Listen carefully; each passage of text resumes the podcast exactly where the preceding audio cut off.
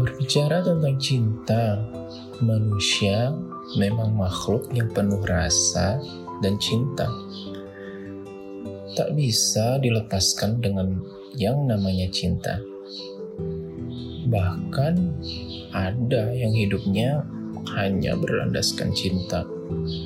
Ada pula kebalikannya, berkehidupan berlandasan pada kemurkaan.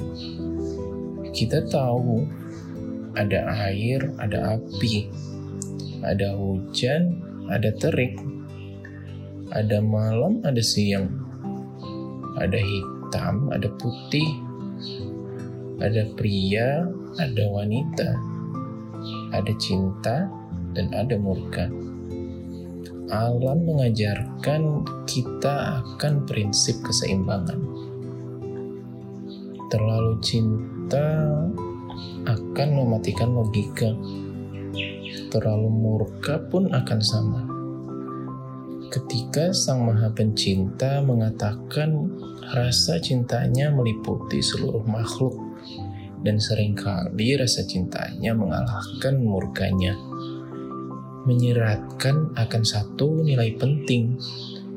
Cinta dan murka ternyata sama-sama diperlukan akan berbeda porsinya tergantung apa, siapa, kapan, di mana, dan bagaimana konteksnya. Semua akan bermanfaat jika diletakkan pada porsi dan tempat yang tepat.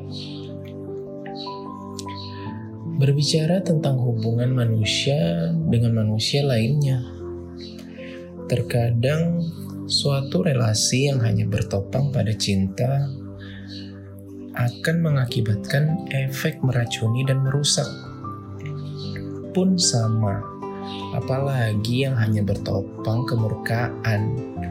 Ada yang terlalu cinta sampai murka tak bisa ditampakkan walaupun perlu.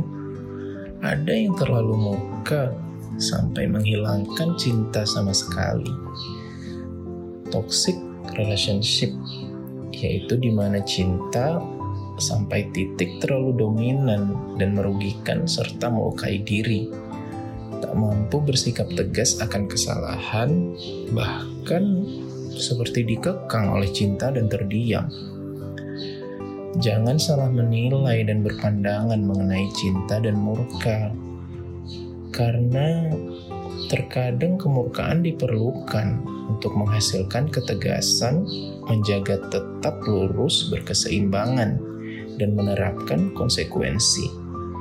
Dan jangan heran karena ternyata kemurkaan sendiri pun akan membantu kita mendefinisikan cinta yang sesungguhnya. Sebagaimana siang mendefinisikan terang dan menghidupkan karena terbantu adanya malam yang gelap dan mengistirahatkan. Mulailah menempatkan cinta dan murka pada posisi dan tempatnya mulailah membuat ikatan yang bisa memfasilitasi cinta dan ketegasan akan konsekuensi. Karena kita perlu sadari, terkadang akar ketidakseimbangan itu terjadi karena kita berada pada tempat di mana tak bisa memfasilitasi keduanya. Segeralah keluar dari tempat itu dan temukan tempat di mana kita dapat memanfaatkan keduanya dengan baik. Jadilah pribadi yang menyeimbangkan dua hal yang bertentangan dengan bijak. Hmm-mm, menempatkan hal pada tempatnya, sebagaimana kita ingin ditempatkan yang memang di tempatnya. Iya, di surganya.